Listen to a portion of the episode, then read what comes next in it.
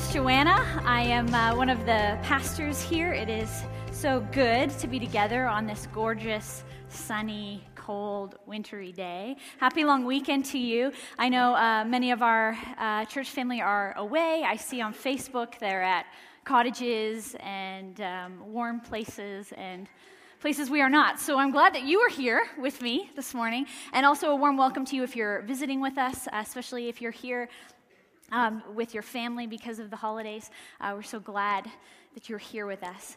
Are you, my friends, this morning, are you ready to hear from God? Oh. We are about to enter into God's Word, and as a reminder to us, or a moment of repositioning our hearts and our minds, God's Word is alive. And every time we enter, it wants to speak to us. So today we are going to be continuing in our series in John. We are in John chapter 10. Last week we were in John chapter 9. And Pastor Dave led us through that text. And it was about a blind man who had been blind from birth and received his sight. And the Pharisees, the religious leaders, became really upset about how this all happened and how Jesus had done that. And there was great controversy around it. So this week we're entering into chapter 10, and we see that it's Jesus continuing to talk to these Pharisees, these religious leaders, and he's trying to use metaphors and word pictures that would be totally commonplace to the day to explain to them what he is like and what he is trying to do. So this week I had the distinct privilege of learning a lot about sheep, shepherding practices of first century Palestine and that sort of thing. As it turned out, I knew very little about sheep because when I said to a friend of mine that I thought it would be cool if I could find an actual sheep and bring it up here with me, which I thought would be great. As it turns out, sheep are really gross. They're loud and they are squirmy. And I had imagined this serene picture of me with like a little lamb up here talking to you for a few minutes about sheep. But in fact, it would probably be making a horrifying bleeding sound and would be like making a mess all over the stage. So I've spared you that because in my learnings, I realized that would be a bad idea. But I've learned a little bit about sheep this week. And these are the metaphors that Jesus is using. Now, for us as a 21st century audience, it's a little bit difficult for us to understand this thing about sheep and shepherding because we're so disconnected from it. You know, if Jesus today was here, he might be talking to us about analogies about cars or computers or the structure of a business, a great corporation or something. But in his day, there were lots of sheep around, and so that is why he's saying, point over there, look, there's a sheep, there's a shepherd, this is why I'm explaining it to you. So we're going to see multiple metaphors, and they seem to conflict a little bit, but we see all through the book of John that he's using these word pictures to explain himself to people. So we're going to see Jesus speaking about the shepherd's voice, then the gate, and then the good shepherd.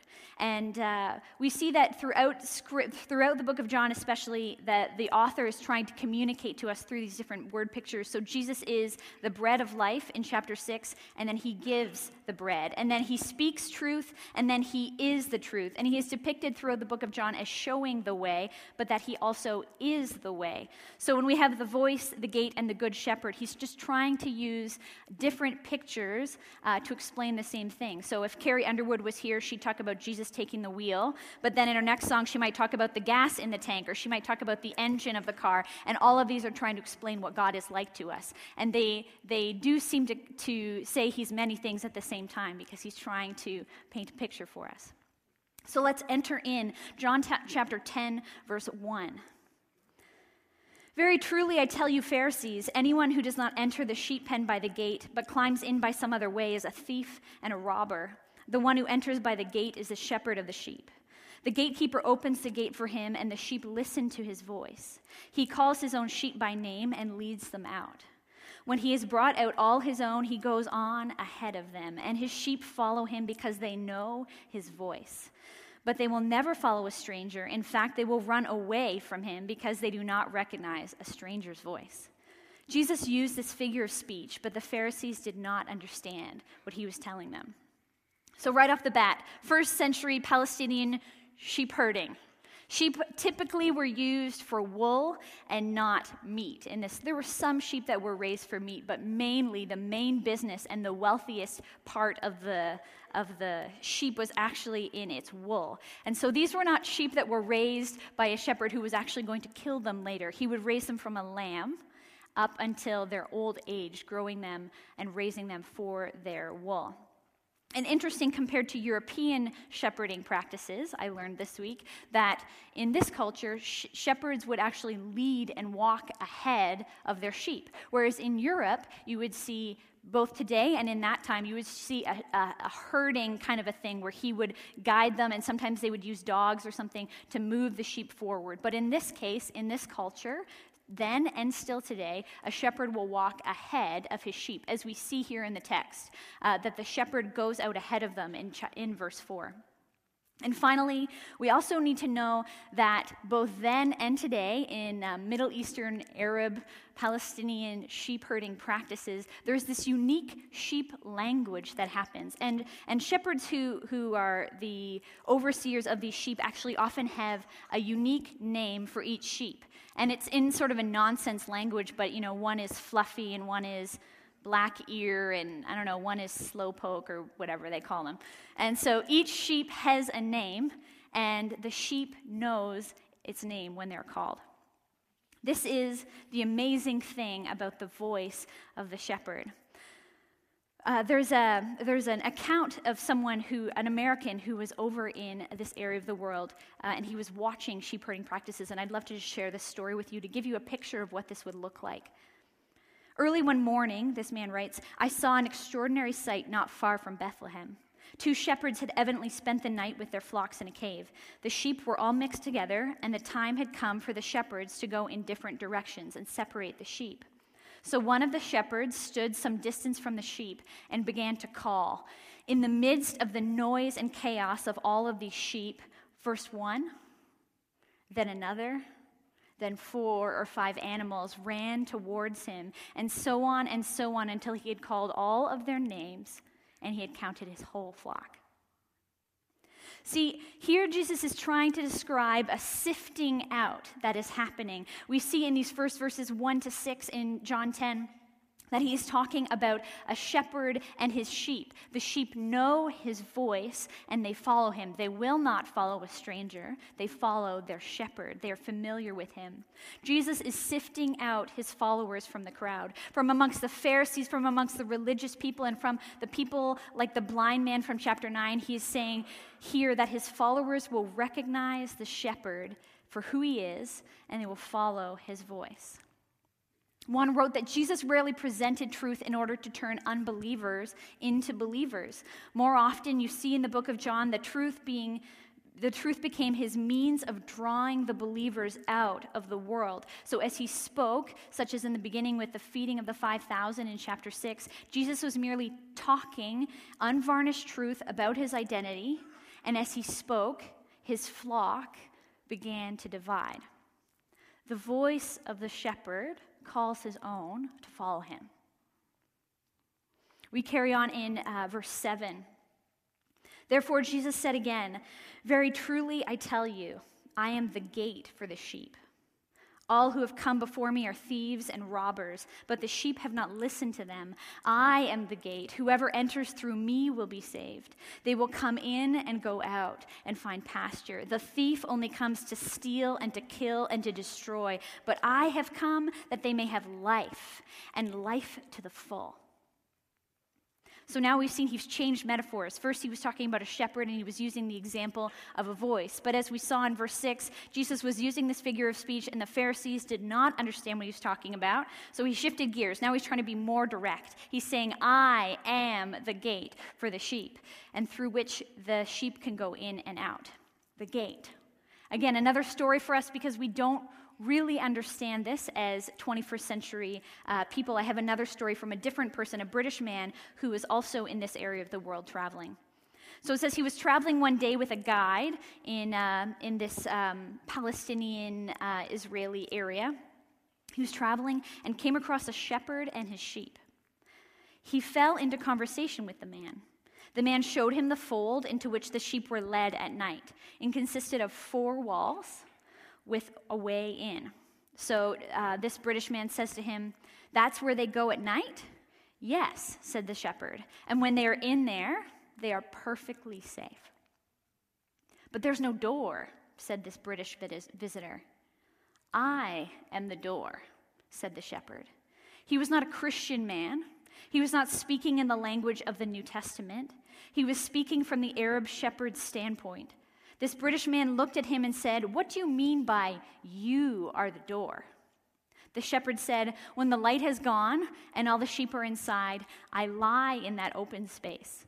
And no sheep ever goes out but across my body. And no wolf comes in unless he crosses my body. I am the door." So for Jesus to call himself the gate, he's calling himself and declaring more clearly, trying to be more blunt with people since they didn't understand the first picture. He's saying the way, he is the way to be saved, and all others who came before him were false. Thieves and robbers there to destroy, to steal, to kill, and destroy.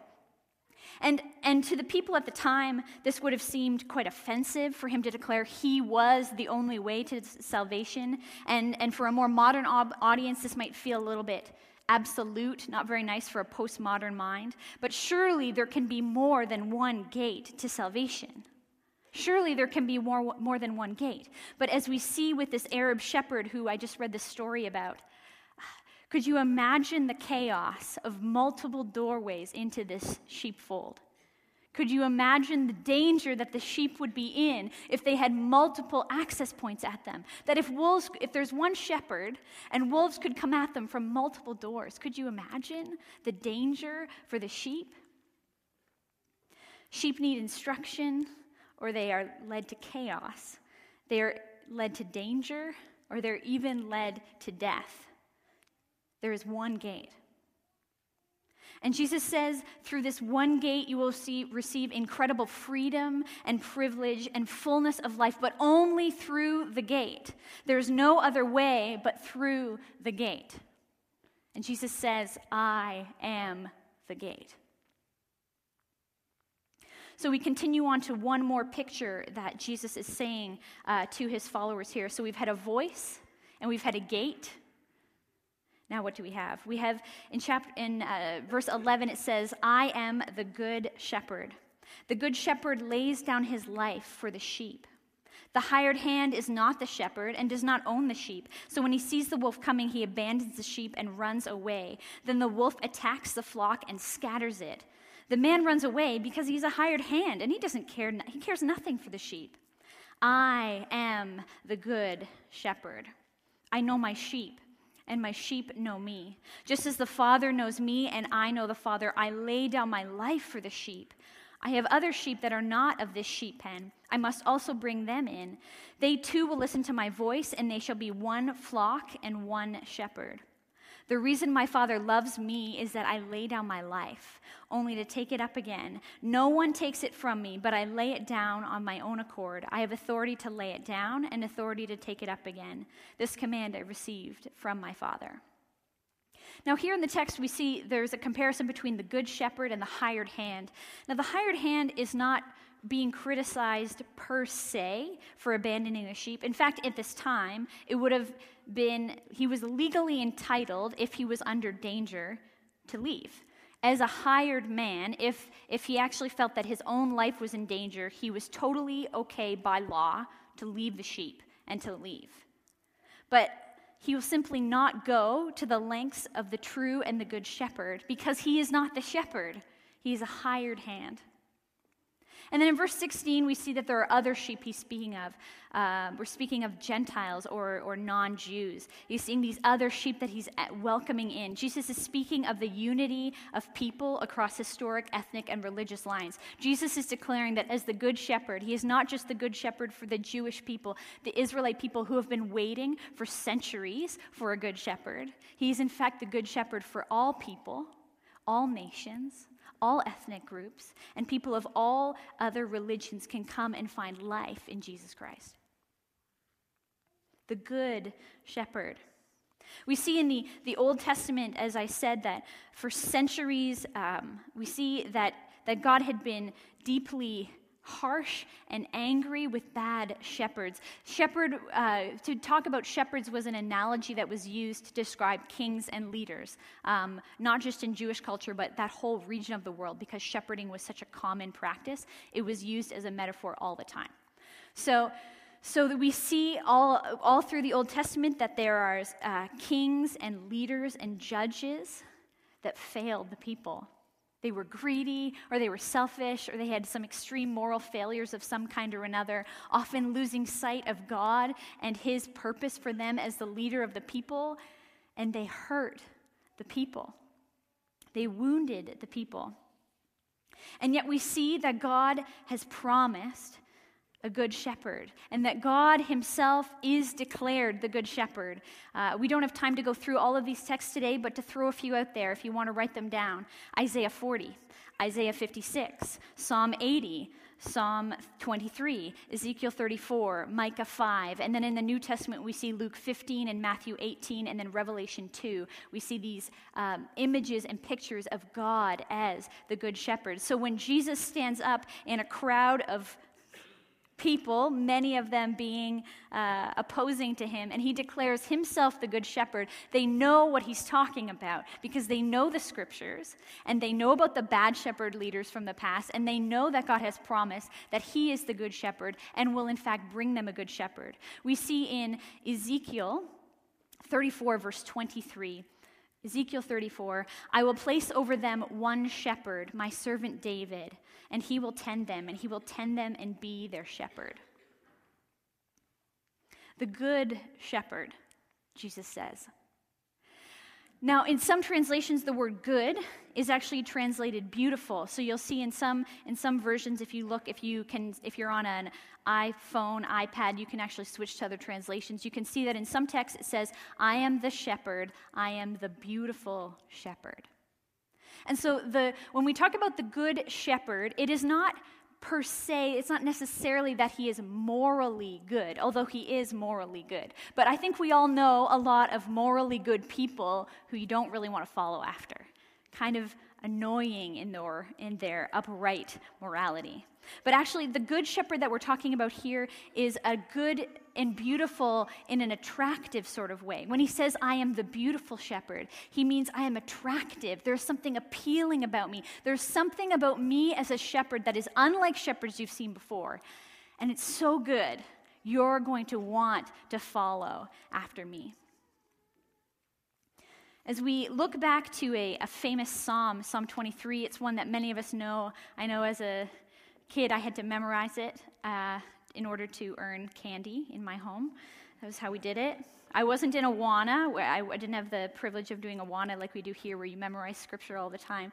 So in our home it was candy that worked, or it was you couldn't watch Leave It to Beaver at lunch until you memorized scripture. So one of these was Psalm 23. Thank you to my parents for instilling the word of the Lord in me. Psalm 23, we see David. So remember, in Ezekiel 34, just as I've referenced above, that the shepherd has been promised. From the line of David, a good shepherd would come over the people after many corrupt shepherds, many corrupt leaders who had led the people into great pain. And now currently, as Jesus talks to them, remember, they're oppressed by the Romans. They're a colony of Rome. So we've got this Roman leadership that's hurting the people, but then we also have this Jewish religious leadership that is oppressing them as well, with all kinds of rules that no one could possibly keep up with. So Psalm 23, a few centuries earlier, David writes, "The Lord is my shepherd; I lack nothing. He makes me lie down in green pastures. He leads me by quiet waters. He refreshes my soul. He guides me along the right paths for his name's sake. Even though I walk through the darkest valley, I will fear no evil, for you are with me. Your rod and your staff, they comfort me. You prepare a table before me in the presence of my enemies. You anoint my head with oil. My cup overflows. Surely goodness and love will follow me all the days of my life, and I will dwell in the house of the Lord forever." This is the type of shepherd that we see that the people were waiting for.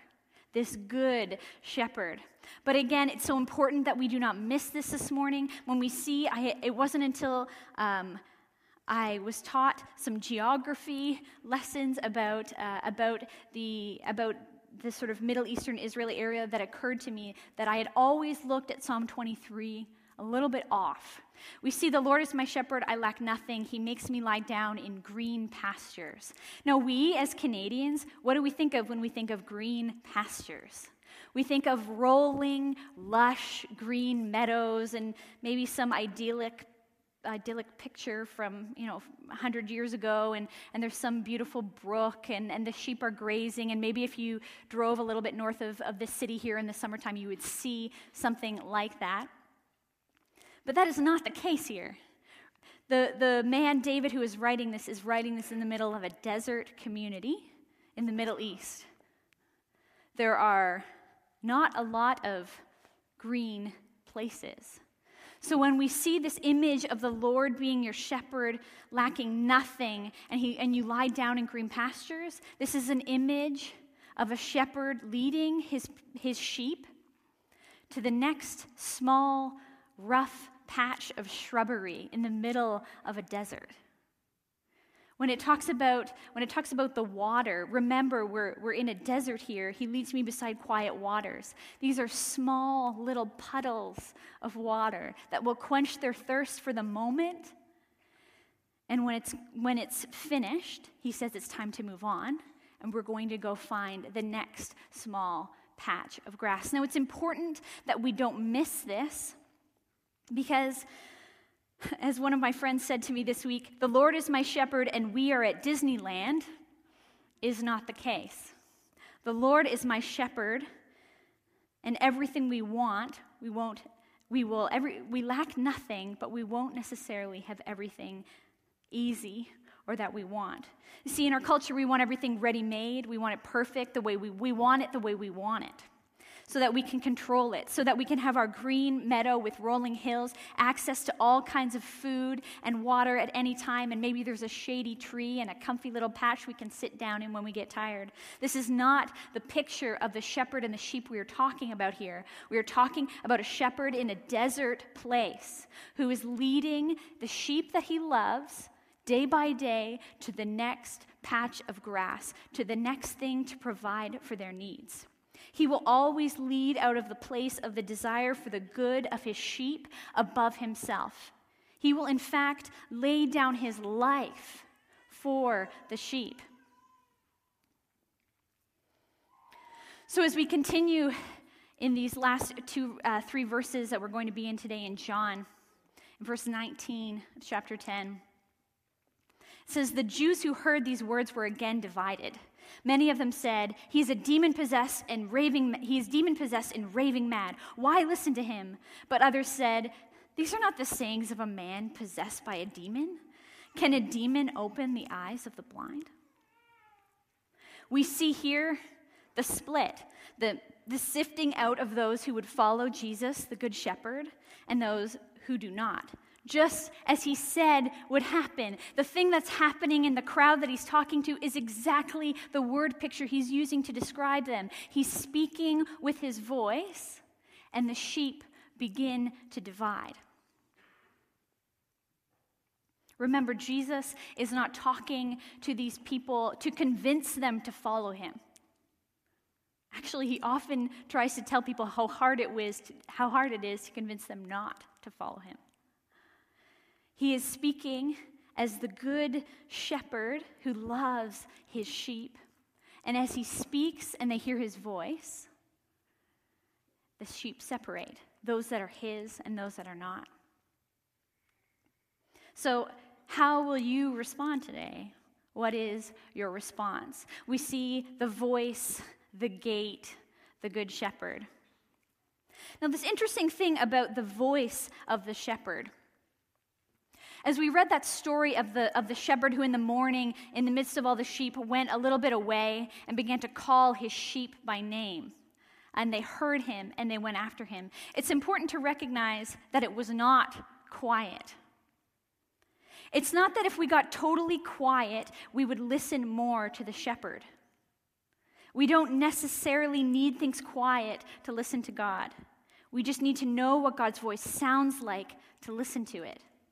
Let me say that again. We don't necessarily need things to be quiet to listen to God. We just need to know what God's voice sounds like in the midst of all the other voices so that we can listen to it. Yes, of course, we see both Jesus and others in Scripture practice the discipline of silence and solitude and getting away to be with the Father. I advocate for that strongly, but the reality of day-to-day life, the reality of sheep, is that it's noisy and it's loud and it's messy most of the time. And so is your life.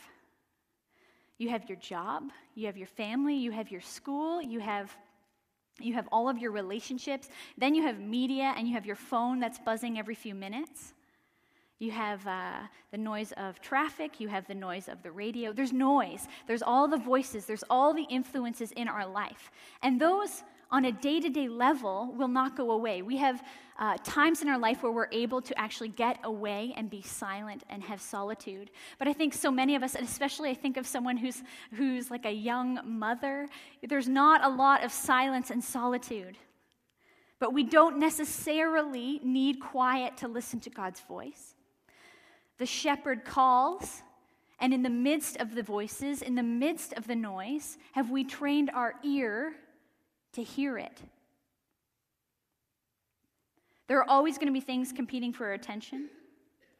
We have a full life, and it's not realistic for us always to be in silence and solitude.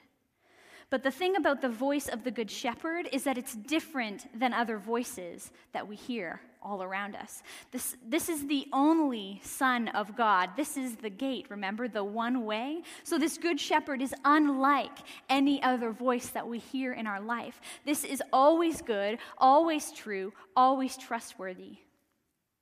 He calls us by name, the name that he gave us when we were small. And he knows us. See, this calling by name thing that the shepherd does with his voice is against hiddenness. And it feels a little bit awkward because, what do you mean he knows my name? What do you mean he knows me? There's a little bit of a funniness to it because ultimately I think many of us believe that if someone truly knew us so intimately like that, if they knew all of the things about us, they would not love us. That is not the case with this shepherd. It says he knows and he loves his sheep. This good shepherd loves his sheep to the point of laying down his life willingly for their sake, these sheep that he knows by name. And I think sometimes we worry about if we hear the voice of God, if we hear this good shepherd calling us, that maybe he will call us into something he doesn't fully understand that he's asking of us. You know, Jesus, I know that you've said to me to go and leave my job and go over here. Or I know you've told me to move over here. Or I know you've asked me to give this thing up in my family or in my life or in my finances. But, you know, Jesus, if you really understood the situation, maybe you wouldn't ask that of me. This voice sounds crazy. But it says that he knows you. So if he knows you, he knows your situation. He knows everything about you from the moment you were born. So when the voice of the shepherd calls and invites you to follow him somewhere, we know that it is good. We know that it is trustworthy. We know that it is for our best interests. And we know that all the concerns and worries and fears about all that other stuff that it'll mean and imply in our life, he knows it. And he calls us to follow him and to trust him. So in the midst of the noise and in the midst of the quiet, how are you making ways to exercise hearing his voice? Because it's probably going to sound different than most other voices around you. Then we have this gate. Now this gate idea, it seems a little bit restrictive, you know, maybe you prefer the type of pen with multiple doors where you can go in and out, or maybe you like the idea of a ladder where you can kind of hop over the wall because the gate's like way over there and it takes a long time to get there, so if I could just hop the fence, it would be a lot easier. This sort of freedom that you want is, I want my freedom where I want it, what I want, when I want. This is the freedom I want. And this is certainly the type of freedom that our culture talks about all the time. This freedom of you do what you want to do, I'll do what I want to do, and it's all good. But Jesus says that way leads to death. Jesus says you will receive incredible freedom and privilege and fullness of life only through me. Jesus says, I am the door, and in me you will find salvation. You will find fullness of life. Every other way into the sheep pen is death. Every other way. So what other ways have you tried to enter this sheepfold? Maybe, most obviously, it's another religion. I know there are many amongst us who have had grown up or had an experience in another type of faith system and had come to meet Jesus later in their life. These are people who can tell you why Jesus is the only way because they've tried a few other religions and it did not work. Maybe you're trying to enter or hop the fence with your money, gaining money. Maybe it's education and learning more, because knowledge can be power. Or maybe you're trying to just be a good moral person. You know, I'm a good person. You know, I've never murdered anybody, so I think I'll go to heaven. I'm probably fine. Or maybe it's through hard work. Maybe it's through parenting. Maybe it's through serving here at the church. Maybe it's through another religion. How does it sit with you today that Jesus is the gate? And no sheep can go out, and no wolf can come in, because he is the gate. And then the Good Shepherd. You know, I think in our culture, we probably would use other metaphors instead of the sheeping practice. We might talk about the coach or the good coach, or we might talk about a security guard or a personal trainer or a teacher or a mentor or maybe a parenting figure. But this Good Shepherd picture, as we're entering into it today and trying to understand first century Palestine, is a fitting and beautiful picture of what God is like for us. You know, Jesus is speaking to a people who had been who had been in the past and were currently led by people who had been bad shepherds. See, it isn't normal to assume that the shepherd is good, that he is trustworthy, that this is a new type of shepherd, that Jesus, when he says he's the good shepherd, that actually that might be true, because this is unlike any type of leadership that they had ever received before. We continually compare or fear God and what he will be like in our life because we compare him with our earthly paradigm. We only know the earthly leaders, the earthly shepherds that we've experienced. But Jesus as the good shepherd, or the beautiful shepherd, the attractive shepherd, he's not like the bad parenting experience that you had growing up. He is not like your immoral boss. He is not like your overbearing teacher. He is not like perhaps even a religious leader, maybe even in this church that you've experienced if they have hurt you. The good shepherd, Jesus, is good.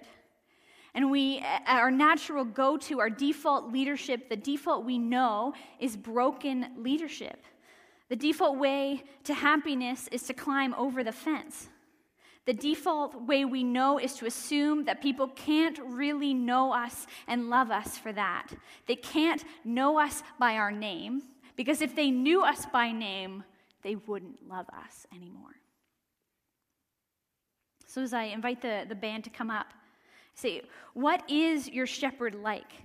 Who is your shepherd today? Is it Jesus, or is it something else? Are you trying to be your own shepherd? You were never intended to be that. You are a sheep, and it is good to be a sheep. We are in the protection and care of a good shepherd who loves us to the point of laying down his life for us. And as we are in the Lent season looking forward to Easter, we remember this now. We remember that Jesus, as we're going to enter into this season more and more over the next few weeks, as through the book of John we see Jesus going closer to his death, that he lays himself down willingly. The good shepherd is so good, he dies for you. So who is your shepherd today? What are the voices that you are listening to and being led by? Maybe it's Jesus and a few others. But of course, Jesus and a few others leads to death. There is one way, there is one gate. It is Jesus Christ.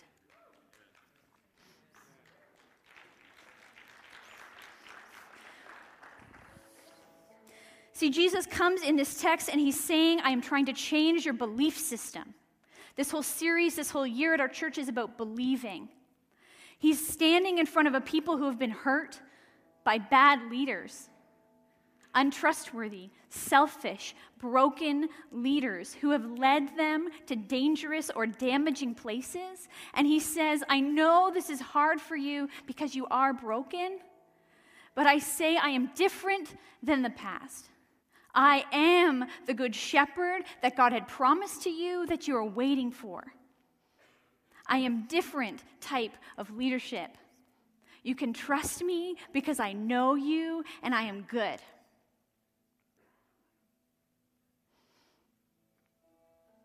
So just as Jesus did in this text, he divided the sheep just with his voice. And it is my privilege to share with you this morning about this shepherd who I am completely enamored with. I am so attracted to this good shepherd. I want my life to be about this type of following because this shepherd is unlike any leadership I've ever experienced. I have a picture up in my office of Jesus. It's an art drawing. There's Jesus, and he's got a bunch of sheep around him. And then he's got one sheep in his arms. Ask me. So as I have the privilege of teaching you today and leading you as one of your pastors here amongst the leadership team, I see myself as one of these sheep. I am following after the Good Shepherd. And I invite you to join me. I invite you to follow hard after this Good Shepherd who will lead you from green patch to green patch, to green patch. You will lack nothing, Scripture says, as we follow this good shepherd. Let's pray together. Oh, good shepherd, Jesus. Thank you for your love for us. Thank you that you know our names. Thank you that you have shown us a way to salvation and fullness of life. And thank you that you are good, that you are not like other leadership we've seen in the past, that you are good and trustworthy, and you are safe to lead us. And so, as we begin to divide ourselves as a congregation this morning amongst those who will choose to follow after you and those who may not today, would you help us to recognize your voice more? Show us this week ways that we are ignoring the voice amidst all the other voices. Show us this week how we are trying to create new doorways or climb over fences instead of using you as the way to our fullness and true life. And good shepherd, beautiful shepherd, would you lead us to green pastures? This week, would you give us what we need this week? In Jesus' name I pray.